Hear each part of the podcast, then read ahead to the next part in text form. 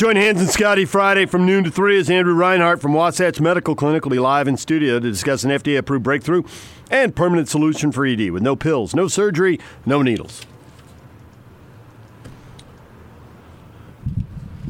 Chris Kamrani covers you for the Athletic coming Love up in about 20 dude. minutes. Needs a haircut, but I love him. he tends to he tends to get it all at once. He doesn't tend to just like take off an inch or two. He just take it all the way off. And then he grows it right back out in about three weeks. so, when you say take it all the way off, The hair.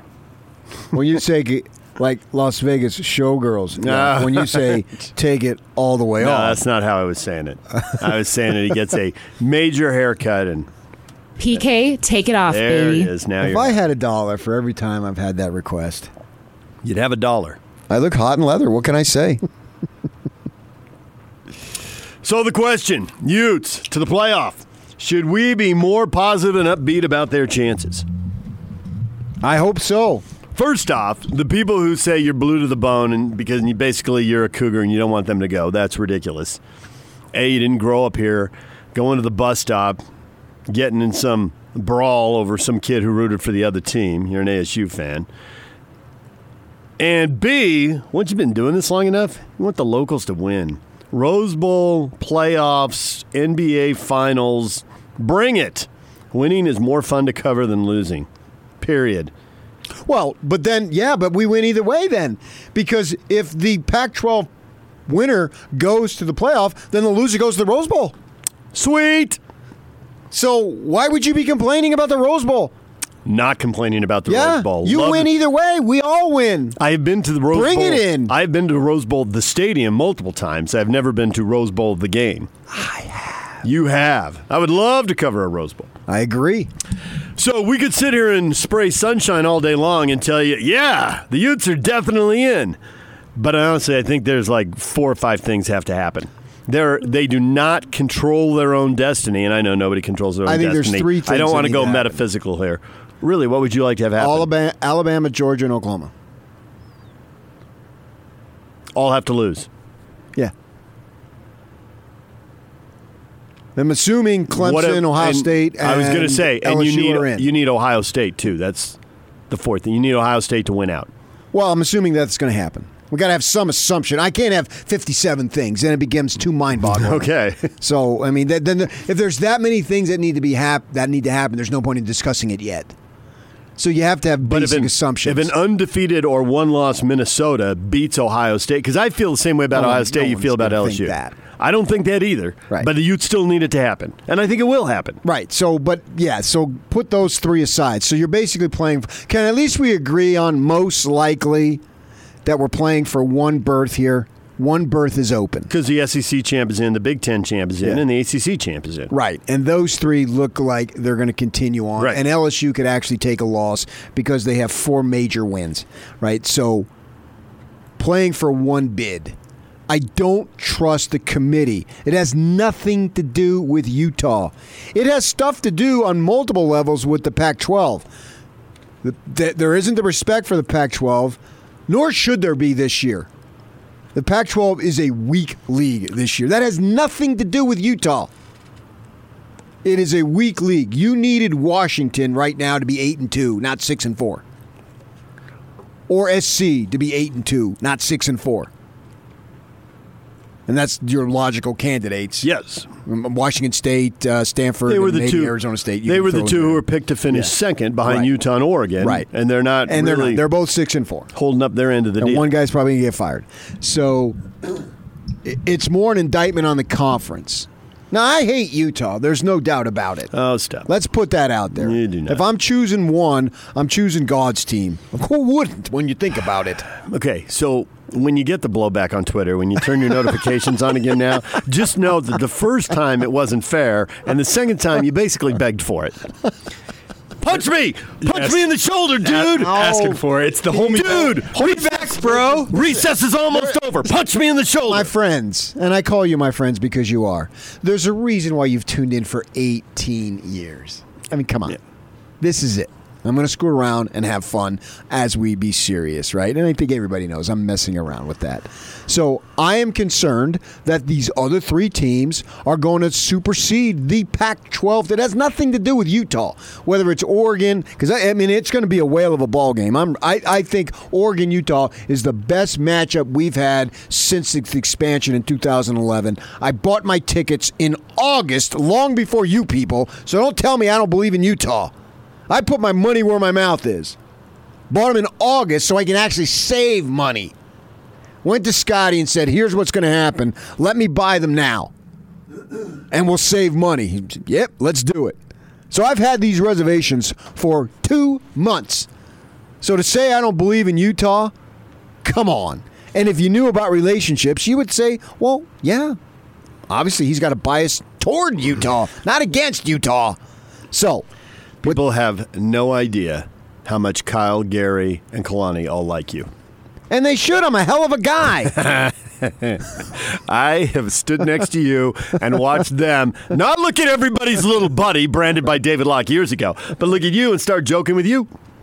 Well, six to eight to ten media members stand there. So I'm You're their favorite. I'm nervous. You are that the they're not gonna be pet. rewarded, and I've got no problem with that. I've earned that. I, I'm nervous that this conference is not going to get rewarded. That was the whole point of what I wrote.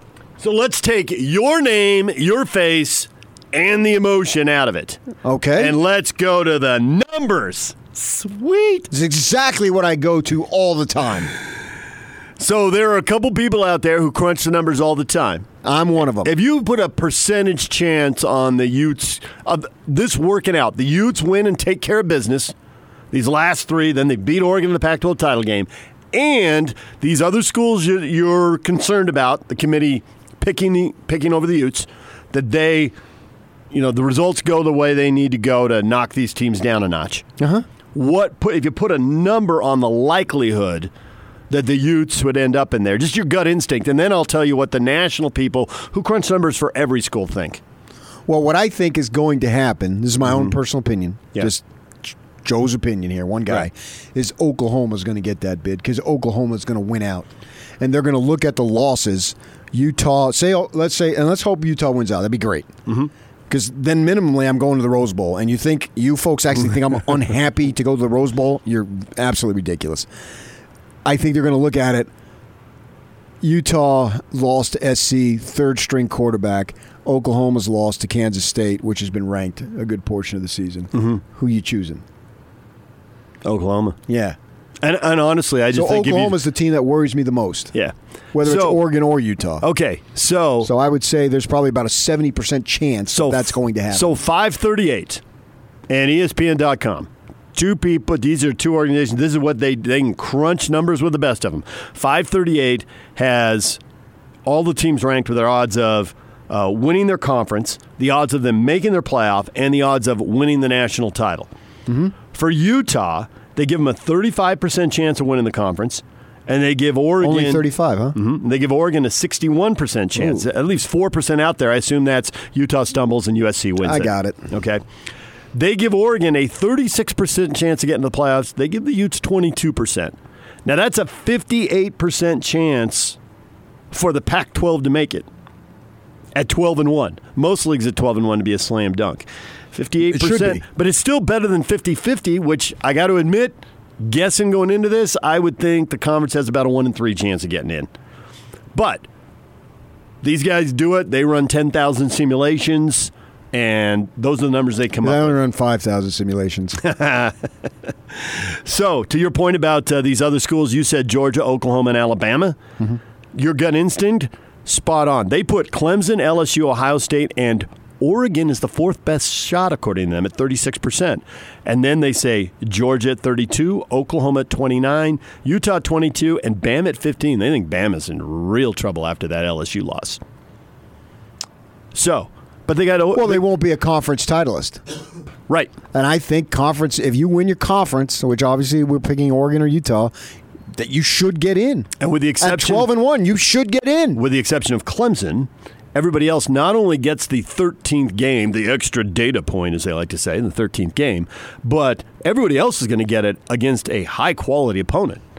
LSU, Georgia, I would Ohio State, question- Minnesota. I would question Ohio State, Minnesota. We'll see what happens. See if Minnesota has two losses by then. Yeah. If Iowa and Wisconsin get them. Correct.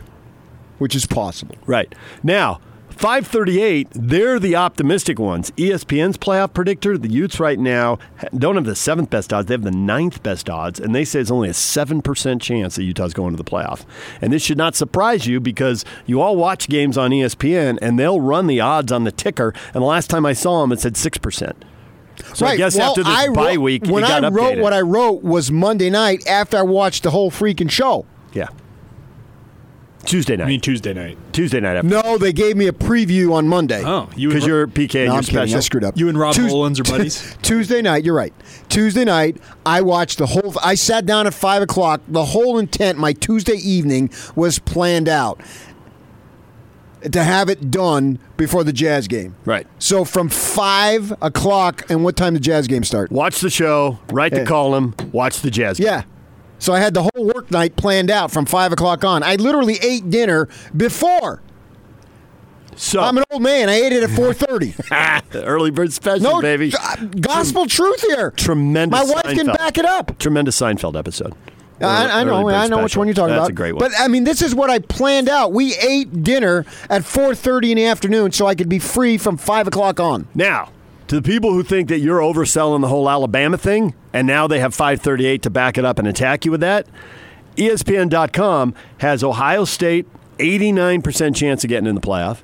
LSU at 87, Clemson at 82. The three teams we think are pretty much locks. They think are pretty much locks too. Bama next at 40%. ESPN still says, ESPN.com still says Bama's got a great chance of getting in. Oregon's next at 32, Georgia at 25, Oklahoma at 11, Penn State at 11, and the Utes at 7% chance. The Utes ninth best then why odds. all the personal attacks? because they want to hear what they want to hear, and they want to hear that the Utes are excellent, and the country knows that and will recognize and reward them properly.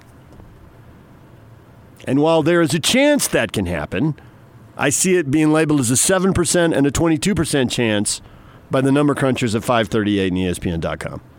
And you can Google those and go online and check the numbers for yourself. As a matter of fact, I'll tweet out links to them, and you can go pore over them and stare at them and think, yeah, Penn State's got an 11% chance, but they're going to lose to Ohio State. And that's going to improve the Utes' odds. then why do I get the Utah media is such a joke? Any other state would be filled with sports journalists pulling for the teams if they were in Utah shoes, regardless of which school it is. PK is a pa- a hack. I think that's not true because I think John Canzano in Oregon is saying a lot of the same stuff about the conference and scheduling and the odds, and he's probably getting a lot of tweets like that. But Yak, we can call him and get him on the show and find PK fills his diaper with his usual uninformed drivel. He's come on the show before when he wrote the big thing on the Pac-12 network. Yes, he's hard he to not only of, though. came on the show, he listened to other interviews we did.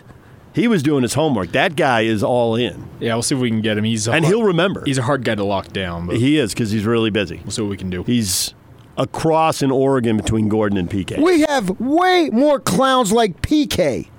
yeah, well, Send it. Thankfully, Tom Wharton, my guy Tom Wharton, Tribune outdoors Send in the preps. clowns. sports journalists don't pull for the teams. Not in the job description. Sorry. Tom's been around forever. He's a great dude. I met him hiking with Reese Stein. I think. I think that's what we were doing. Tom's a good dude. Yep, Send And him to I- prep outdoors games. guys hanging together. If I don't have an apology in the next break, I'm done. Yeah, but then you won't be here to talk to Chris Kamrani about getting a haircut. You Oh, know I- you want to do that. I text him daily. Chris Kamrani, Utes writer for The Athletic, will get his thoughts on the playoff. Coming up next, DJ and PK. Stay with us. And now, Attention. top of the wire on 97.5, 1280 The Zone and the Zone Sports Network. Jazz are off last night and again tonight. They're back at it Friday in Memphis, 6 o'clock. Listen to it on the zone. In the Western Conference last night, Houston beat the Clippers 102 to 93. The Spurs lost to the Timberwolves 129 to 114. The Trailblazers dropped to 4 and 8. Raptors beat them 114 to 106. The Memphis Grizzlies, the Jazz next opponent, beat the Hornets 119 to 117. BYU got a big three pointer from Jake Toolson to beat Southern Utah 68 63. Toolson Wilson led the Cougars with a game high 22 points. Tonight, Weber State hosts USD at the Dee Event Center at 7 o'clock. Thursday night football features the Steelers at the Browns. You can listen to that one right here on the zone starting at 620. It's on Fox and the NFL Network. Top of the wire brought to you by Diamond Airport Parking. Begin and end every great trip with Diamond Airport Parking. Diamond offers car to curb service, 24 7 airport shuttles, fantastic rates, complimentary bottled water, plus no one beats the friendly staff. Diamond Airport Parking, just off I 80 and Redwood Road. Park, ride, and save. That's Diamond Airport Parking. This this this is Hans Olsen and Scotty G. It's what you want. True championship level teams have aspects of their game that they can lean on. If I could build any aspect of a game that I could lean on, I've got a base run game that opens up all kinds of offensive formulas, and I've got a base run stop defense that's number one in the country, and I've got a loss that already woke me up against USC. If it happens again against UCLA, I'm throwing my hands up and saying, I don't know what to tell you because this is a championship level team, and they decided they were going to sleep on a week that determined everything. A Pac 12 championship, a potential representation at the college football playoff. It's all right there for them to get. If they're sleeping on it and they let a poor UCLA team beat them, I'm going to be disgusted. Catch Hans and Scotty every day from noon to 3. Presented by your Rocky Mountain Chevy dealers on 97.5 1280 The Zone and The Zone Sports Network. Join Scotty and Hans Monday, November 18th from noon to 3. They're going to be at My Hearing Centers in Sandy at 8941 South, 700 East, Suite 204. DJ and PK, it is time now to bring in Chris Kamrani, Utah Utes rider for The Athletic. He joins us on the Sprint special guest line. Lease any handset and get an iPad for $99.99. Visit the local Sprint store near you. Chris, good morning. Good morning, guys. Unlike John Canzano, I'm very easy to get a hold of. So whenever you guys need me, just have Jake send me a text, and I'm there for you. Thank you, Chris. You're welcome. Well, we do need you here. You know all the debates about they've been raging on about the Utes and can they win out? Can they win the conference? Can they get to the playoff? How much do you hear from Ute fans about that? And what kind of things do you hear from Ute fans about that if you are hearing from them? Yeah, I, I think it's a little bit of a mixed bag at this point. Weirdly, I think, uh, David, you and I had this discussion with Kurt Kragthorpe the other day about would fans maybe be more enticed by the Rose Bowl versus the college football playoff. And I'm still kind of interested in that dynamic from a fan standpoint. I, I, I honestly wonder would fans rather get to that number four spot and face an LSU in Atlanta, or would they rather go to a Rose Bowl and play a Minnesota or a Penn State? I wouldn't be surprised if it's like 55-45 either way. I think I think the the longer Utah stays in the in the hunt in the college football playoff rankings at like seven or eight, if they're within striking distance, I think fans might kind of sway towards you know dreaming about the college football possibilities. But uh, yeah, it's it's tough to say. I mean, there's just so much football left to be played. And to be fair, I know the Pac-12 South is down. Utah hasn't even clinched its spot to Levi Stadium yet, even though I know PK bought his flight on Allegiant Air a couple months ago. I think I think we just kind of have to wait and see. Cochise Airlines, buddy. Allegiant. It's a knockoff of Allegiant. it's a knockoff of a knockoff. I'll just have you know that for saying 55 45, if the wrong people heard that, your timeline is going to fill up. They do not believe there are Ute fans who want to go to the Rose Bowl. And uh, I, my notifications look like PK's notifications when that came up on Talking Sports. Yeah, so Chris, why don't you believe that the Utes are going to make the playoff? Uh, I just think there's a lot of work that has to be done outside of the walls of the Eccles Football Center. I think Utah can beat the next few teams by 50 points and go to Levi's and, and beat an Oregon team and still potentially be left out. I just think there's, as, as Kyle Whittingham likes to say, uh, control what you can control, and Utah has no control over what some of the best college football programs in the country have uh, to do over the next few weeks. So I, I, I think right now the Rose Bowl is obviously much more of a possibility than the than the playoff. Obviously, the playoff is still in play. Utah's still ranked number seven, but as you guys were saying, you know, the previous segment, there are teams that are vying for that fourth spot that could conceivably jump Utah because of the quote unquote eye test, because of the strength of schedule because of all the catchphrases, blah blah blah, we hear from the college football playoff committee. So that's kind of where I stand right now. Now that might change in the next couple of weeks, but we just have to wait and see. Looking at these next three games, I just don't see there's any way that the Utes lose. And I know that there's, well, they've lost games in the past. Yeah, but I don't think that they've had this team in the past in November. So in my mind, they're definitely going three and zero. I, I mean, I, I agree. I think at a full a full strength Utah team should easily win these next three games, but um, that's me as an outsider. Obviously, the the UCLA Bruins will will give some fits, I think, just because Dorian Thompson Robinson is a quarterback that Utah really hasn't seen this year. But if they can make UCLA one dimensional, they they should be fine. Uh, Khalil Tate in the desert, even if he's playing half of the snaps, I think he's still a, a possibility to to make some plays down the field with his feet or with his arm. But Arizona has the worst defense in the conference and Colorado, even though they just beat a bad Stanford team, I, I just think at home, I don't think you would you would see a senior class of this stature allow themselves to lose on senior day, which would bring ourselves to Levi Stadium um, and see what happens. I, I, I agree with you, PK. I think this Utah Oregon potential matchup would be the best Pac-12 championship matchup in a very long time. Um, and, and and obviously the the implications go beyond who gets to raise the conference trophies. So that that would make for that Friday night being a, a pretty enticing evening in the Bay Area. Chris Kamrani joined us here, Utes writer for the Athletic. Now, you know, the Kyle say among the many lines, you know, it's the whole one game at a time thing. We got to go one and zero oh this week. You know, that's what we control. So most of the fan base, and to be honest, most of the media is taking them three or four games at a time right now. what is the thing that we are overlooking? Even if it's not a big thing, what is the thing we are overlooking? From a Utah standpoint? Yeah, from the Utah fan slash media standpoint, as we take them three or four at a time and make a bunch of assumptions about them mm, going 11 yeah. and 1, 12 and 1. Yeah, I guess the easy answer would be that you know you have to go out and win these games, and if history is any indication, just because you're the favorite, especially in the Pac-12 conference, it doesn't mean that you're a shoe in to you know leave the field as victors. So uh, it's it's such a broken record. It's such a cliche.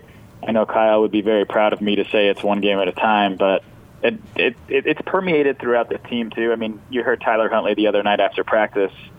These guys aren't really necessarily buying into themselves at this point. I think that's a that's a good thing. That's a sign of a team that has you know things on the horizon that they want to accomplish. And I I think you look at last year's finish. That goes a very long way for this team, considering they got so close, undermanned, down their two best offensive players. I guess three offensive players since since Britton Covey tore his ACL the first play of the second half in that championship game. And I think that's just a, a motivating factor. And they, and they know that while they've they've gone eight and one, they still have stuff to do. And I, I think that any any sign of a good team is taking on the personality of its head coach, and that's another cliche. But I think these guys are as much of a Kyle Whittingham team as we've seen in his 15 years now at Utah. So you speak surprises individually in the team. To me, there's really nothing that surprised me defensively. They were billed to be good, and they're good, and so they fulfilled what they're supposed to do, and I think they'll continue to do that. I'd be surprised if I did if I saw otherwise. Offensively, I think that they're better than uh, what we expected. And as I look at it, as I'm trying to say, what is this? What was a little bit more that I didn't expect? If they're better than I expected, that means some guys had to play better than we thought, right? If you can follow this logic I'm trying to create here. so my thought is that there's two areas on the offense that are better than I expected. Huntley is playing better than I expected. He's playing at all world level, and the receivers collectively have been a little bit better than I thought they would do. Would you agree, disagree, add, subtract, what? Yeah, I, I think when we look back at this season, I think for me, we'll see and we'll think about what Andy Ludwig was able to do with Tyler Huntley and really help him take that next necessary step in terms of becoming a complete quarterback. And now Tyler was asked to do things under Troy Taylor Um, and that means running the ball as much as 20 times a game. So it shouldn't be a surprise in retrospect that Tyler was banged up in the middle or the end of the last couple of seasons. Andy Ludwig isn't asking Tyler to do that. And, it, and it's really interesting because I remember a couple years ago talking to Tyler's coaches down in Florida, and they they told me they said Tyler's a pocket guy. Like just because he can get out and run and make plays with his feet, he doesn't necessarily want to. And I think what Andy Ludwig has been able to do, what Troy Taylor wasn't able to do, was to to say, hey, I know you can make plays with your feet and you can throw the ball on the run, but stay in there. And if you can stay in there, we know you can make the throws. And that's what Tyler's been able to do. That's what he's been asked to do this year, and he's done so at a very impressive clip. Um, in terms of the receivers, I, I agree. I think they were along with the offensive line, probably the two biggest question marks for me coming into fall camp and coming out of fall camp. But the fact that these receivers are playing at such a high level that they're not having the the drops that they had last year, that they're doing this without Britton Covey, I think speaks to what Guy Holliday and those guys have been able to do. And it speaks to what Andy Ludwig's offense is. It's very democratic. There is no star player. It's whoever's open, Tyler, get them the ball. And that even, you know, goes beyond into the tight ends and, and running backs coming out of the backfield as well. But that, that Washington game, that last drive, was kind of emblematic of, of what this offense is and what Kyle wanted. You can run the ball, you can keep drives going, and then when you have to, you have a quarterback who can make very difficult throws on the money down, and, and Tyler did that three times in a row. So, do you think then that uh, just following up on what you said there about Andy's talk with Tyler, uh, probably talks multiple. Do you think Andy coming in and what he did schematically with the X's and O's was more important, or listen to you? I think it's more the attitude he built with Tyler and the expectations of him from the get go and the mentality. That's been a bigger factor. No, I think I think it's both. To be honest with you, I, I mean, I think what we saw last year, once this Utah offense got going, it was when they realized that hey, we have Zach Moss, let's run Zach Moss, and then allow the, the throwing game to kind of complement the running game, and that's when that October this offense exploded, and they won those games before Tyler got hurt at ASU. I, I think what, what Andy's been able to do is he's just been able to give this offense an identity and built it around its best players. And its best players are Zach Moss and Tyler Huntley. And now you have complementary players around them, the receivers and the tight ends, and the other running backs that do their job. So, I mean, it, I guess it's not rocket science. It's it's giving Tyler an option to always find someone open. And I think what stands out for me about this offense, even watching it from above, even though I have no nothing close to a coordinator's eye, it seems like every throwing down, there's at least one person open for at least three to six yards. Whereas the last few years, it felt like it was either nine yards or no yards. And I think that's kind of the brilliance of what Andy's been able to do is he's been able to get guys open whether that that means he's running certain routes into certain areas of coverage to pull defenders away. He's just been able to do a phenomenal job of of getting these guys on the same page when it counts. If that makes sense. We got to wait because it's not going to be for another few weeks, but I am extremely excited about Oregon and Utah if and I expect it to come to pass means nothing, but what the heck, really? What's a sports radio mean when you boil it down? Give us an early handicap. Like a Vegas line? No, just what you think about that game. What are your early, what are your initial impressions, yeah. knowing we're still a few weeks away? Sure, I, I guess Oregon's defense is better than it was last year, and they returned quite a bit of guys that was that were on that team that came to Salt Lake last year and lost to Utah when Utah had Jason Shelley and Armand Shyne in the backfield which I guess can also play into the, the motivational role for Utah, knowing that they beat a pretty good team at home without their two best offensive players. But I guess you could also argue that it could motivate Oregon, considering they didn't play that well at all. Uh, but they didn't have Penei Sewell at left tackle, who's probably one of the top 10 players in college football. The, uh, the, the kid from St. George can hopefully he's healthy for that game. He will be there, and that will probably be Bradlee Anae's biggest test of the year. I, I mean, I think it would be a great game. I want to believe it would be a great game. I hope it's nothing like last year's game, Yeah. Um, so I guess I guess I can. You guys know me as a cynic. I, I'm going to go with the the optimistic route, and I'm going to say I hope it's a great game. Chris, as always, we appreciate the time. Thank you for making yourself constantly available to us. I'm just one text message away. the Athletic, Chris Kamrani covering the University of Utah football team. Chris, Hey, thanks a lot. Chris, Chris. Did he hang up? No, he hang up. Uh, yeah, It's all right. Jake already picked him up. All right, DJ and PK, it's 97.5 at 1280 The Zone. You listen to Chris there, your thoughts, your reaction. We will get to all of that next. And Get some discussion going. Let's go, people. Yak has got something he wants to give away. So we got free stuff on the other side, too. We'll do that next. Stay with us. Take the zone with you wherever you go. Let's go. Download the all new Zone Sports Network app on your phone and get live streaming of the zone as well as podcast editions of every show. From Salt Lake to Shanghai, Provo to Portugal, or Ogden to Oslo, wherever you go, we'll tag along. Let's go. Download the new Zone app by searching Zone Sports Network wherever you shop for apps. It's the Zone Sports Network app from 97.5 1280 The Zone and the Zone Sports Network. Hey, yeah! This is the Zone Sports Network. Back to Joe, and he'll flush. And it's time to hear from the best looking, most charismatic, and certainly the most intelligent member of the Utah Jazz, Jingle bells! Joe Ingles. Gives it back to Joe. To the cop, slams it in. And yes, for the record, Joe wrote this introduction. This is the Joe Ingles Show with DJ and PK. Who? On 97.5 1280 The Zone and the Zone Sports Network.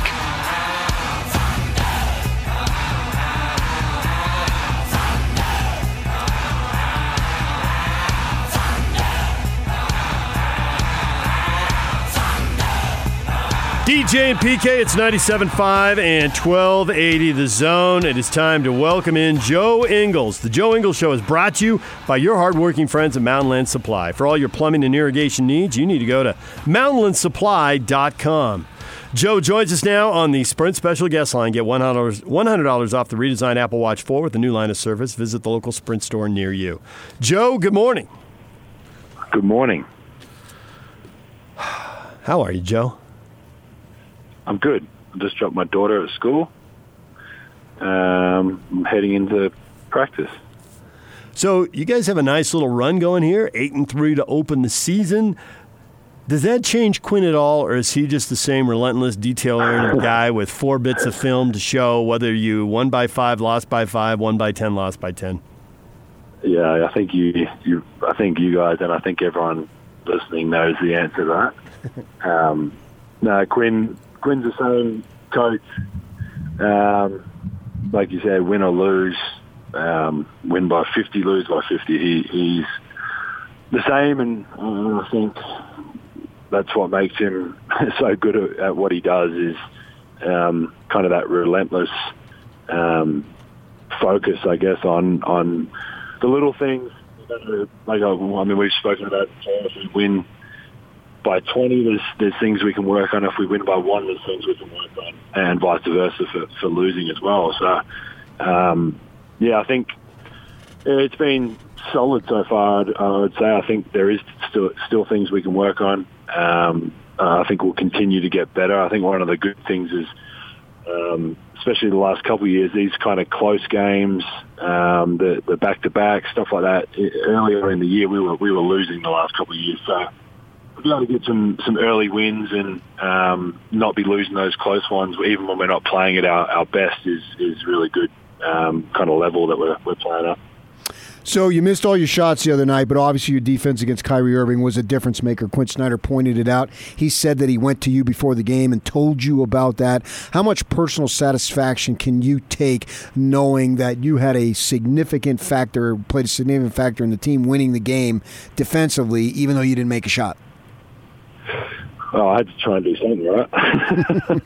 um, no, it's uh, and that's the I guess the hard part for fans and things like that is they they see, especially me, I, I think too, who's who's always kind of been out, been been shooting reasonably well and, and made shots and, and kind of done that the last few years where um, especially this year obviously the start of the year I've been shooting terribly um, offensively I just don't have a, a rhythm or it's just a little bit off whatever whatever you want to say but uh, obviously still like I said and, and we're still winning games which is great which is which is at the end of the day is all is all I care about Right. um, do I want to play better of course I want to play better offensively but um, I would be a lot more upset and, and disappointed and frustrated if we were losing games too, uh, as well as me playing bad. But um, yeah, I mean Quinn's spoken to me numerous times about it to, to never worry about that end, and um, that was what he spoke to me five six years ago about when I when I wanted to get on the court. My first couple of years was to play defense, and um, I think for me it's there's going to be nights that I go over six, and there's going to be nights that I make shots. But if I can be steady and really solid on the defensive end, and, and take those those challenges of of Kyrie one night, um, next game, depending on who who it is or, or who's going, uh, who's playing well, um, take those challenges and, and like I said, obviously help the team in some way to to win the game. And um, I know that's it's probably like a little bit different because especially the last couple of years, I've me and Donovan have had so much of the ball in our hands offensively that that's what people got used to. I think with me is if I'm not having assists or scoring or, or shooting threes, then I'm then I've or then I'm playing bad all of a sudden. Um, I'm glad I've got a coach like Quinn and an organisation like we do because um, yeah, I'm, I'm going to help the team in, in whatever way I can. And, and obviously, the other night it was on the defensive end because the other end we could have put you out there and it would have been better. I would have made that layup. it was one of those days, huh? You know, I think, uh, in all seriousness, although this sounds weird, this is where you're. Um, it's a good thing to whatever degree you care about what people think, uh, but to whatever degree you do, it's a good thing that you're in a town like this where the Jazz are so important and they're front and center all the time. Because we can talk about it on the air, and we did, and yet I think some Jazz fans already knew it even before he said it. Kyrie Irving, who is a wildly talented player, who is offensively elite, he was two for 11 in the fourth quarter. And maybe you're a little fortunate there because guys who are as good as him, sometimes you defend him perfectly, and they just make contested sure. shots anyway. They just do. There's no, you know, they just rise up and stick it. I mean, it's just unbelievable. But he's two for 11 in the fourth quarter, and you're not the only guy who covered him, so other guys deserve credit too. But I think people do walk away thinking, hey, Kyrie was two for 11. That was awfully good. Yeah, uh, I think we've got very intelligent fans too. I think they understand the game. I think they understand the, the style that we play. They understand Quinn and what, what we're trying to do, and um, that's obviously a, a good thing because you don't you don't want your fans um, frustrated or, or upset at your team. But uh, I think with our fans, they they know how we're trying to play, what we want to do. Um, I, the, the fans that have been with us kind of since, especially since Quinn's Quinn's kind of era, they they know how Quinn wants to coach and how to play. So, um, yeah, I mean it's it's a tough one because I guess you, you obviously care about the fans and what they think, but the, the flip side of that, you don't want to be sitting there reading every every comment or, or um, remark that's made about you because for, for some guys it, it, could, um, I guess, make you overthink what you're doing. And that, like, I opened my Twitter the next morning and had a million people saying that I suck because I didn't make a shot. like, well, that's great, but we won the game, and um, like you said, I got to, to to play a part in, in trying to slow down Kyrie, and obviously Royce was a big part of that. Rudy's a, huge part of that, but between me and Royce, um, just kind of tag teaming and going back and forth, and you just try and make it as difficult as you can on a guy like that for, for 48 minutes. And I think between the two of us and then Rudy contesting at the rim, we we were able to do that, and um, who knows if that really had an impact or not. Like you said, some guys are so good that they can kind of make or miss, and it's it might be more on them than than on us. But um, yeah, we feel like we did a, a pretty good job on him. So obviously, we all went nuts on that inbounds pass and Bogdanovic hitting the three. The thing that I thought was unusual is you raise your hands, you don't move as if you made the shot, and he runs to you. It's supposed to be the other way around where you run to him and hug him, but you stood up. Obviously, you knew it was going in, and he ran to you. Didn't you find that unusual? That was sort of backwards.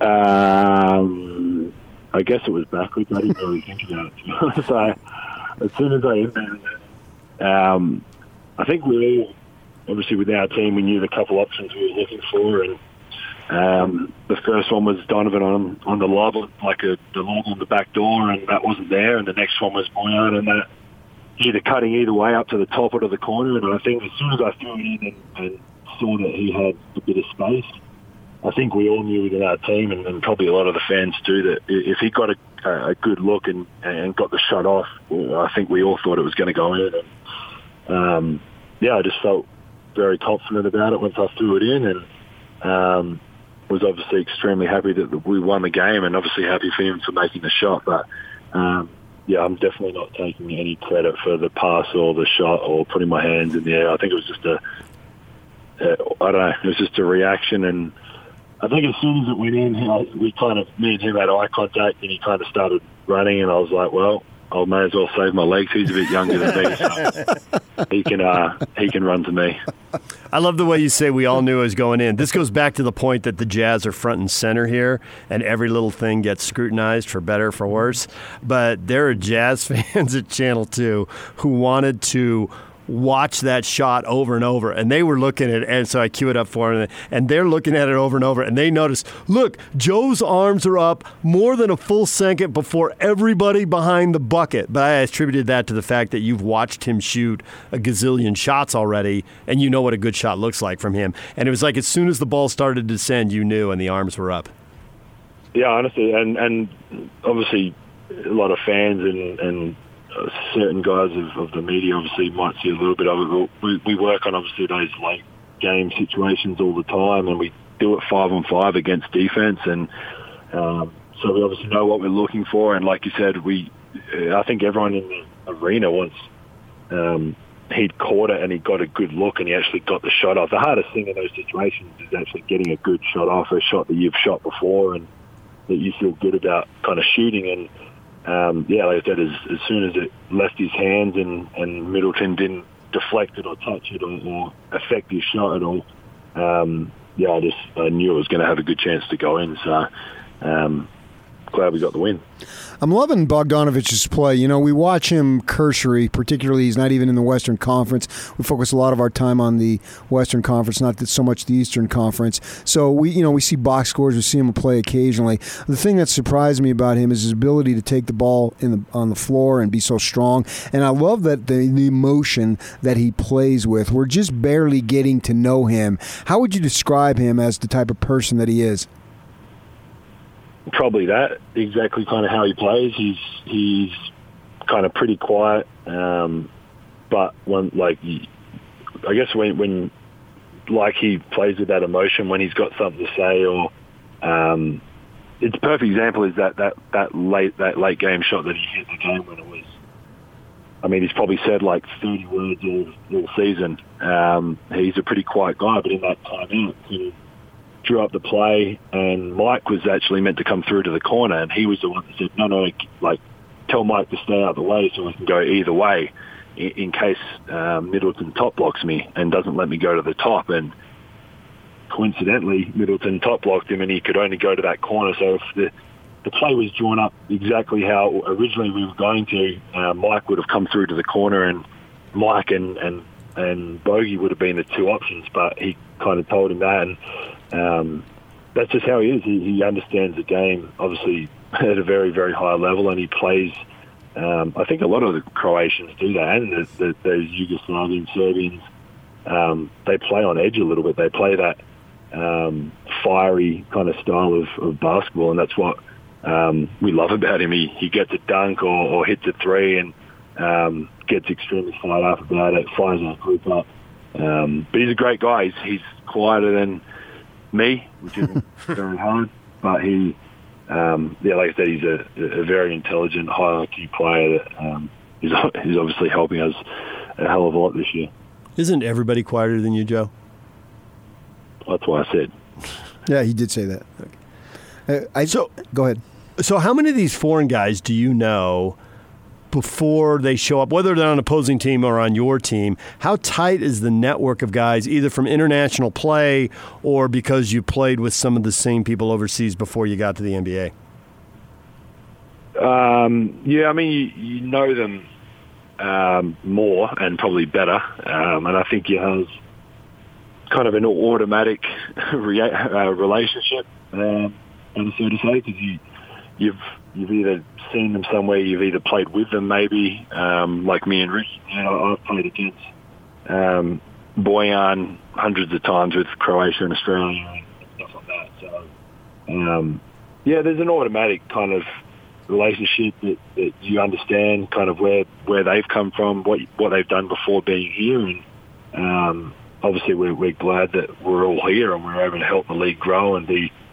I don't know how many different countries and players, and obviously for Australia having kind of 10, 11 guys here that are that are all contributing on their teams and playing at um, kind of higher levels in, in the NBA is, is pretty cool for our, our country, and, and obviously they feel the same about their guys from their countries. So um, yeah, it's pretty it's pretty cool to, to play against guys that you've seen or played against before, and um, likewise with I feel like we every game we played, Donovan says he knows someone or he played with them at AAU or he played high school or he played with them somewhere. So um, it's the same for, for those guys too, all the Americans that have grown up here and, and played against each other, um, whatever age group they are growing up. Why do the guys celebrate like it's New Year's Eve every time you dunk? Because it, it happens once a year, like New Year's Eve. I mean, you're six eight. What's the big deal? I don't, I don't get it, man. It always to, goes I nuts. Said to them after, I said to them the other day, it's it's so easy to dunk that obviously it's it's like why waste the energy? Like me running to Bojan when he hits a shot. Like when I see him running to me, why am I going to run towards him? We're going to bang heads and both be in the concussion protocol. Or there you go. Like why would I dunk every time that I can lay it up and miss the layup? You got Maybe Ma- if I dunk more, I won't miss layups. You got Magic Johnson on your side in that. He dunked early in his career, and then he decided it was two points to lay it in, and why spend all that energy? He was going to play a lot of minutes, a lot of games. They were making deep playoff runs every year. So you got one of the all-time greats on your side in that discussion. Use that. Yeah, well, that that's that's why. Joe, as always, we appreciate a few minutes. Thanks for hanging out with us, and we will uh, talk to you again next week. No worries at all. Thanks for having me. Joe Ingles. Joining us right here on 97.5 at 1280 The Zone with the Jazz off to an 8 and 3 start to the season. Easily one of the best starts they've, or the best start they've rolled out under Quinn Snyder. See if they keep it going. They got Memphis Friday. The next home game is Minnesota on Monday. And we got tickets to give away. Yak, what have you got? Got a four pack to the home opener for the Salt Lake City Stars tomorrow night over there at Salt Lake Community College. Collinsworth's on that team, right? Kyle Collinsworth had 19 points last night in their loss. Want to want to go out and take the kids and get some free tickets? Call right now. Caller 12, Yak. Yeah, caller 12 855 340 zone. All right, talk to Yak right now. 855 340 zone. DJ and PK, it's 97.5 at 1280 the zone.